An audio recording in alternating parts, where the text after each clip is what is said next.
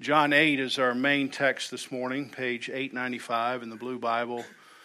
Then we'll flip back and read a few verses from John chapter 1 and then Exodus chapter 3, which is actually where we're going to start. So let's stand together as we read God's word, beginning with Moses' conversation with God in the desert, Exodus chapter 3. Then Moses said to God, If I come to the people of Israel, these are the people who are locked in prison in Egypt. And say to them, The God of your forefathers has sent me to you. And then they ask me, Well, what is his name? What shall I say to them? And God said to Moses, I am who I am. And he said, Say this to the people of Israel I am has sent me to you. Now let's turn to John chapter 1 the beginning of John's gospel as he unfolds the life of Jesus. In the beginning was the Word, and the Word was with God, and the Word was God. And he was in the beginning with God. All things were made through him, and without him, not anything was made. In him was life, and the life was the light of men. The light shines in the darkness, and the darkness has not overcome it. And then our primary text this morning, John chapter 8, we're going to begin in verse 48. The Jews answered Jesus, Are we not right in saying that you are a Samaritan and have a demon? And Jesus answered, I do not have a demon, but I honor my Father, and you dishonor me. Yet I do not seek my own glory. There is one who seeks it, and he is the judge. Truly, truly, I say to you, if anyone keeps my word, he will never see death. The Jews said to him, Now we know you have a demon. Abraham died, as did the prophets, yet you say, If anyone keeps my word, he will never taste death. Are you greater than our father Abraham, who died, and the prophets who died? Who do you make yourself out to be? And Jesus answered, If I glorify myself, my glory is nothing. It is my Father who glorifies me, of whom you say, He is our God. But you have not known him. I know him. If I were say say that I do not know him, I would be a liar like you, but I do know him and I keep his word, and your father Abraham rejoiced that he would see my day. He saw it and was glad. So the Jews said to him, You are not yet 50 years old, and have you seen Abraham? And Jesus said to them, Truly, truly, I say to you, before Abraham was, I am. So they picked up stones to throw at Jesus, but Jesus hid himself and went out of the temple. You may be seated. Let's take a moment to reflect on God's word. Beginnings. Beginnings are usually uh, important. Something new has happened. Uh, some somebody's been born. Some some marriage has happened. Some something that you usually remember uh, year to year. We celebrate these beginnings with anniversaries or birthdays. Some of you were here yesterday to see the beginning of two people becoming one Sam and Haley Holdsworth joining together. And it was a beautiful beginning. And it's a beginning that they'll mark for themselves, you know, every year on December the 14th. They're going to remember that date as their beginning. If you ask me when CCC, Christ Community Church, began, I would say, well, it began in March of 2002. If you were to ask me, well, Paul, when did you begin? I would say May 31st. I, you need to be writing this down right now. I can see nobody's taking notes. May 31st, 1963. That was my beginning. So, beginnings are important. Beginnings are marked off year after year and my question this morning is when was Jesus' beginning?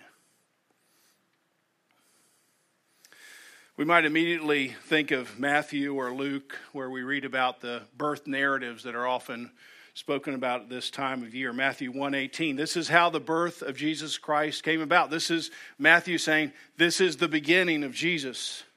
His mother Mary was pledged to be married to Joseph, but before they came together, Mary was found to be with a child through the Holy Spirit.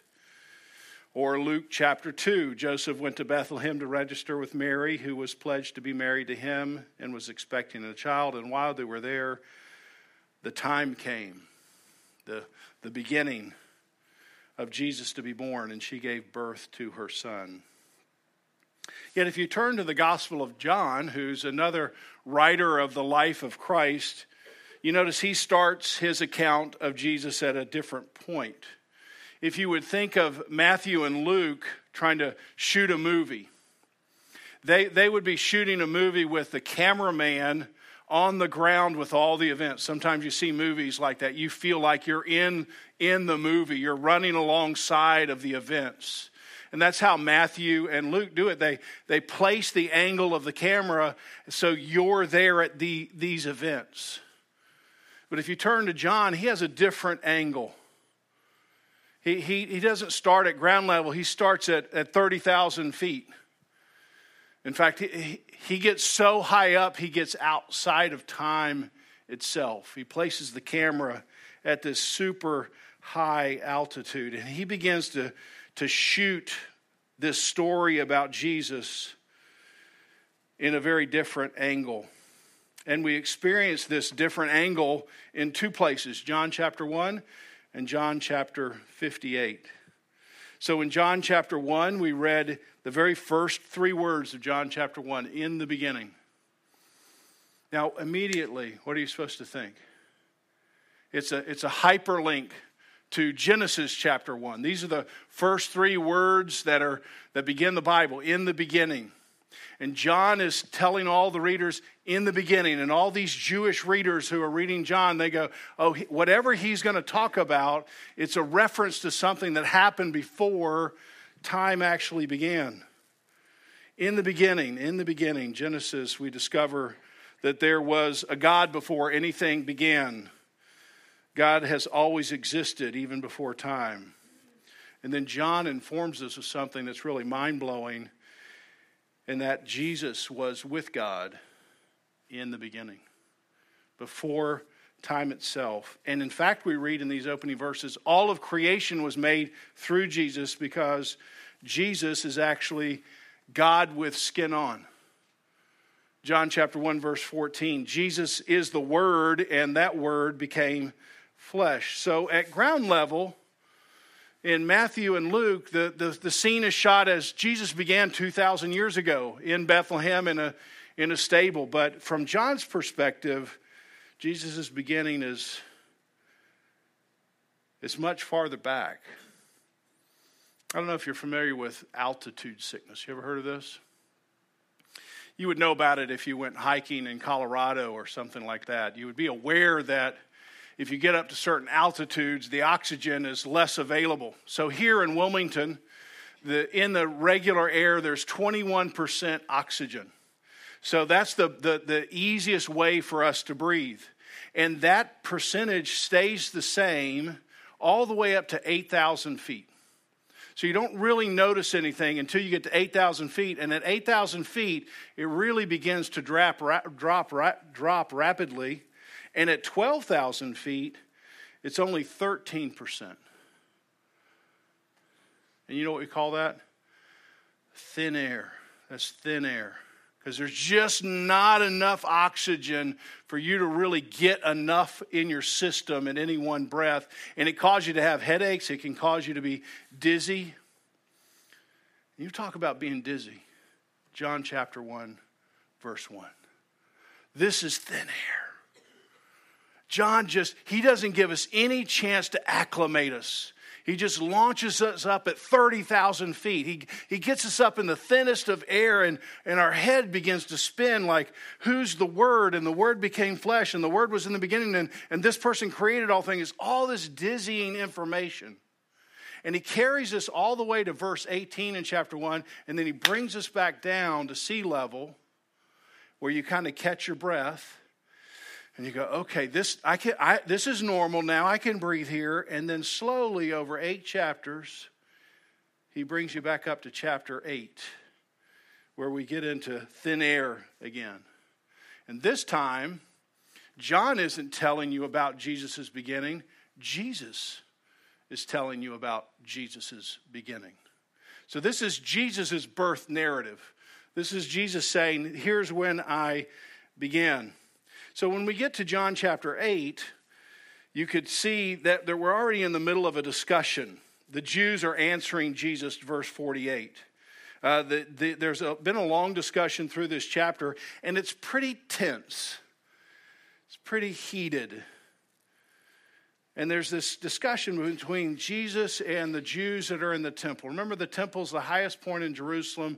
It's 35 acres. So there's all kinds of people wandering around at this area. Jesus and his disciples are wandering around, and, and people are gravitating towards them. And they have this pretty heated exchange here.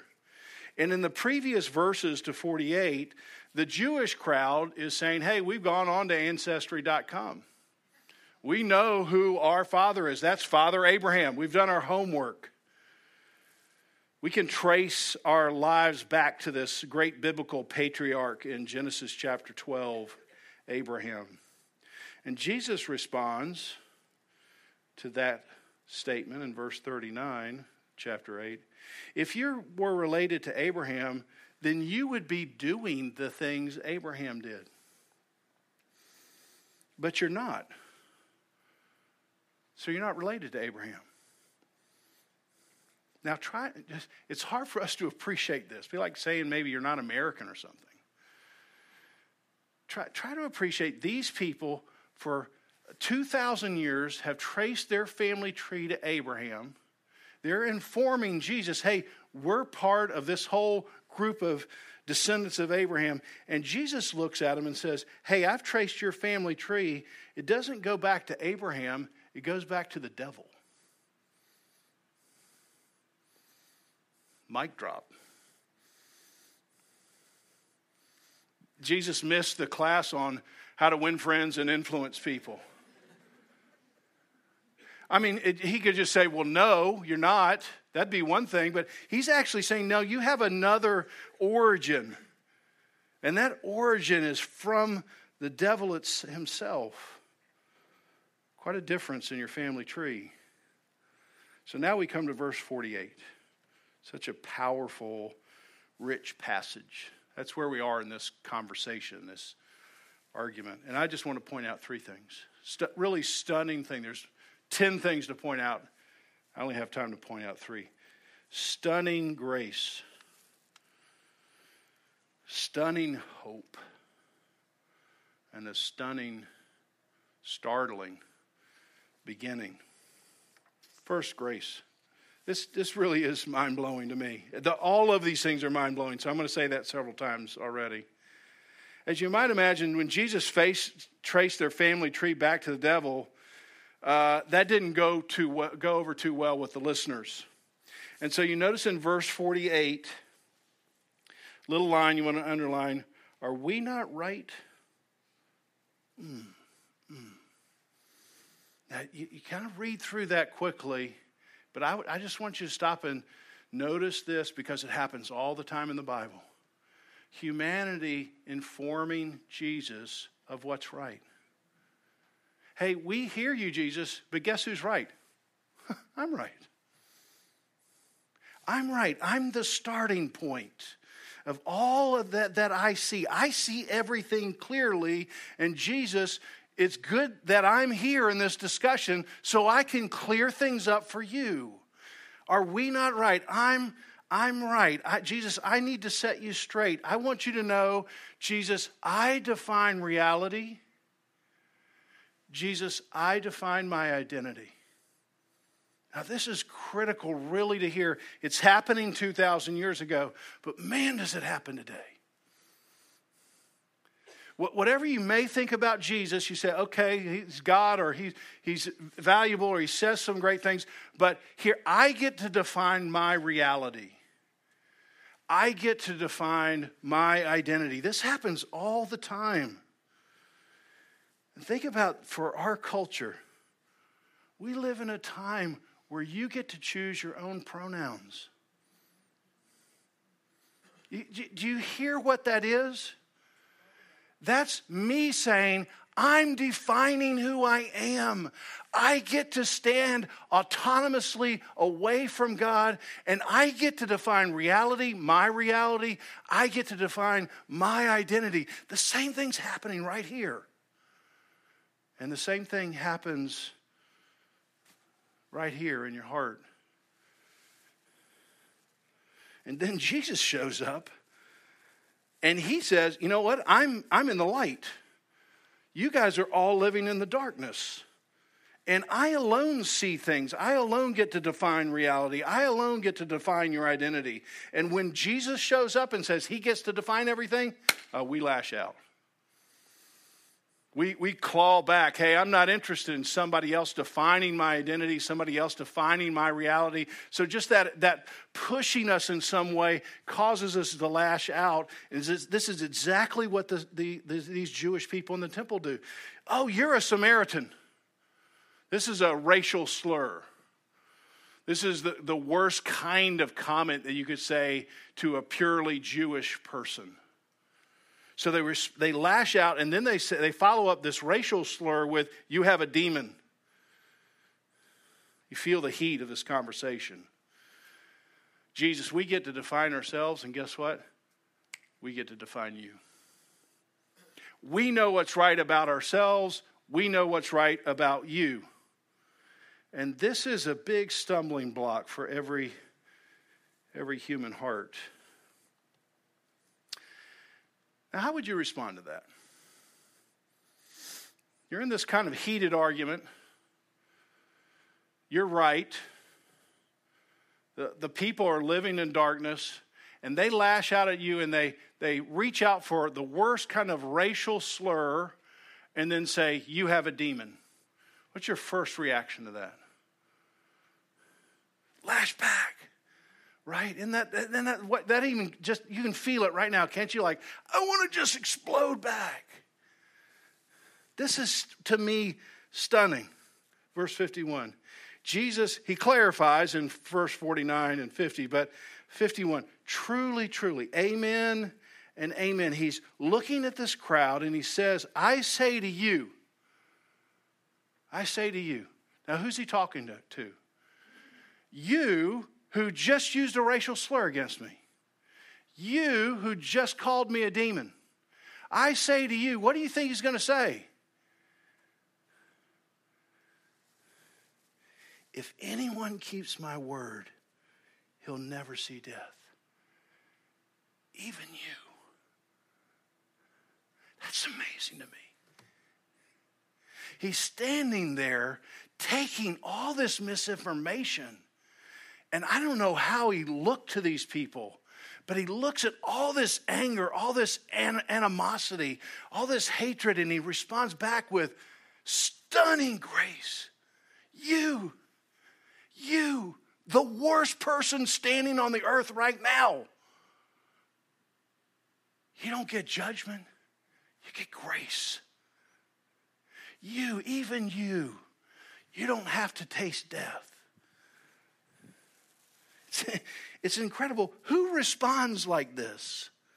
If I were Jesus, I'd be like, Your father is the devil and you're going to hell, buddy, and I can't wait to see it. I mean, I'm sorry, that's not a good thing for a pastor to say. But isn't that what you feel like he's going to say? And he says the exact opposite thing. And it even catches you off guard. And you know something about the grace of God. And he comes and says, even you, even you. And so Jesus stands in this temple and he stands in this building today, stunningly handing out grace to you. No matter what you've called him, no matter what you've done, he comes with grace to say, even you, even you, you can come and have life. So stunning, stunning grace. Secondly, this stunning offer of hope you will never see death. I mean, just consider the force and the shock of the statement. You, you will never see death. Notice their reaction. Now we know you have a demon. I mean, we were thinking you did, but now with that kind of statement, and who do you make yourself out to be? These people, they know death hunts down everyone. So Jesus' statement definitely makes him crazy. Ernest Becker is a Pulitzer Prize winning author, and he wrote a book several years ago called The Denial of Death. And this is what he writes about our culture. The fear of death haunts the human animal like nothing else.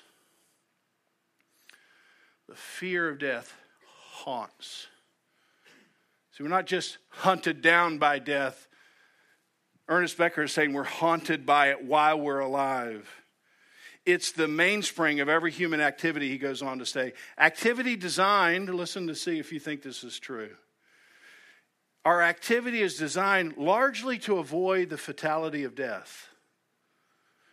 We're doing things, busyness, entertainment, to make sure we, we're not really thinking about death, to overcome it somehow just by denying that it exists, that it's the final destiny for all man.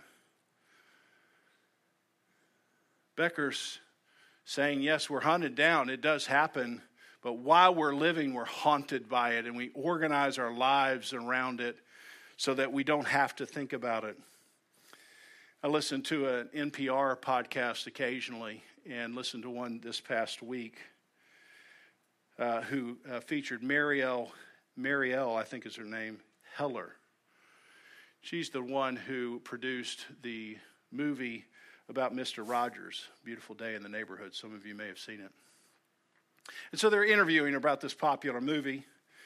And Marielle is a mother, and she was rewatching some of the Mr. Re- Mr. Rogers episode with her preschool age son.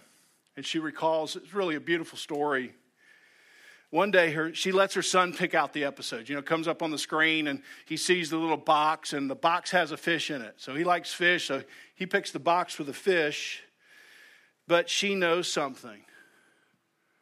In this episode the fish dies. So re- she reluctantly presses play. Mr rogers comes to the fish bowl and the fish is dead. He tries to revive the fish. He tries to splash the water. And it looks like it's wiggling, but you know it's not. And then Mr. Rogers tells a story. He buries the fish and then he tells a story about the time his dog died when he was a kid. So Mr. Rogers is there very kindly just saying, you know, this fish is dead. We're going to bury it. And then he tells a story. I, when I was a kid, my dog died. And Marielle's son is watching this and she, he turns and looks at her, his little three or four year old son, skeptically. Mom, dogs don't die. Marielle then had to look at her son and say, Well, dogs do die, even cats. And they have two cats. With panic, she describes, Cats die? But we have great cats, Mom. They sat quietly for the next few moments. She just watched her son processing this new information. Then he finally looks up at her and says this. What do you think he's going to say? Do walruses die? walruses die. And this is her quote. He started wailing. It was as if he was weeping for all of creation. Oh, what a powerful quote. It's, it's like, this isn't right. Something's happened that shouldn't happen. A little three or four year old kid, he understands this isn't the right way for it to work. Later that night, as she was putting her son to bed, he looked up at her and asked the question that we would all dread Mom, what about people? People don't get dead, do they? And they had their second round of weeping that night as she explained to her son, people die. See, we're all hunted down, we're all haunted by this death. And Jesus stands in this world, haunted world, this hunted world, and he holds out hope to a four year old or a 94 year old and says, You don't have to taste death. Yes, we're going to physically pass through death, but you're never really going to have to taste it because you're always going to be connected to Jesus, the one who conquered death himself. And so, just like he graciously holds out great grace to anyone, he graciously holds out hope. Anyone, anyone here, right now, you can be sure that yes, you're going to pass through, but you'll never die. You'll you'll say, I never died because I've always known Jesus. Which brings us back to our final point and back to the top of this high mountain, this thin air, where Jesus concludes the conversation about himself. He says this Your father Abraham rejoiced that he would see my day. He saw it and was glad. And a lot of commentators are how, Jesus, how Abraham would have seen Jesus' day, maybe at the near death of his own son. We don't, we're not sure. So Jews, the Jews said to him, You're not 50 years old. You've seen Abraham. Truly, truly, I say to you, before Abraham was, I am. I am. Before Abraham, before your father 2,000 years ago, I am. It's a stunning statement. It's, a, it's another hyperlink back to Exodus 3 that we read. I am, the, the Hebrew word Yahweh that we say, it's the closest thing to saying God's name. It's an expression of who He is. He's eternally present.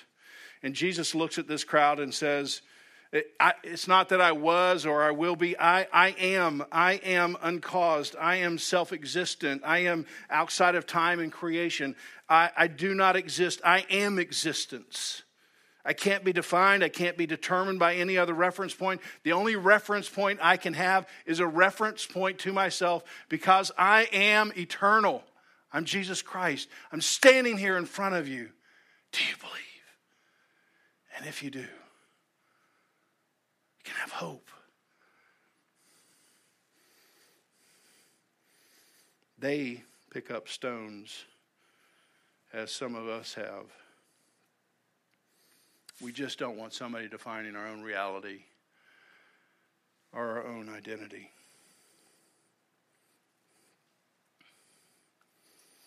Well, Jesus' beginning is important. But what he wants these people to think about is not just his, be- his beginning, but their end. Death is coming towards them all, and he's saying, Yes, it's important you know who I am because that's going to affect your end, and I'm worried about your end. I want you, your end to be with me. The Apostle Paul writes this in a flash in the twinkling of an eye. At the last trumpet, see, the first trumpet is the trumpet you have hanging on your tree, probably, an angel that's blowing a trumpet to say, Rejoice, the king has come. Now it's the last trumpet. It's the last trumpet that's closing down this timeline. The last trumpet will sound, the dead will be raised, imperishable, and we will be changed. So today we live between two trumpets, let's say. The first trumpet has sounded. The king, the king has come. He's holding out, graciously holding out hope to the worst of people to come and never taste death. And the question that I want us to consider today, but at least for the next few seconds, is when the last trumpet sounds where will you be? So listen to this and then I'll pray for us.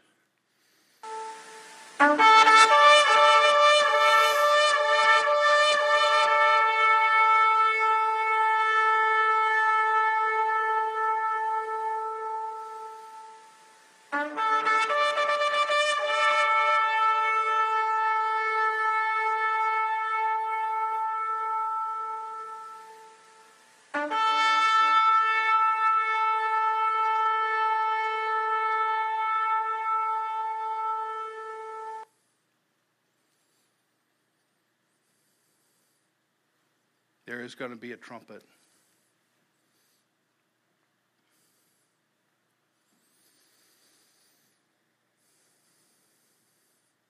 At that point, all decisions are solidified. The last name has been written down in the Lamb's Book of Life. But we stand between two trumpets, Lord. Would you cause us to drop our stones? To drop trying to be right, to drop trying to define reality, to drop, stop trying to define ourselves and drop to our knees and say, You are you're the king. So that our souls are prepared to live forever with you. We pray in Jesus' name. Amen. Let's stand and sing our closing song.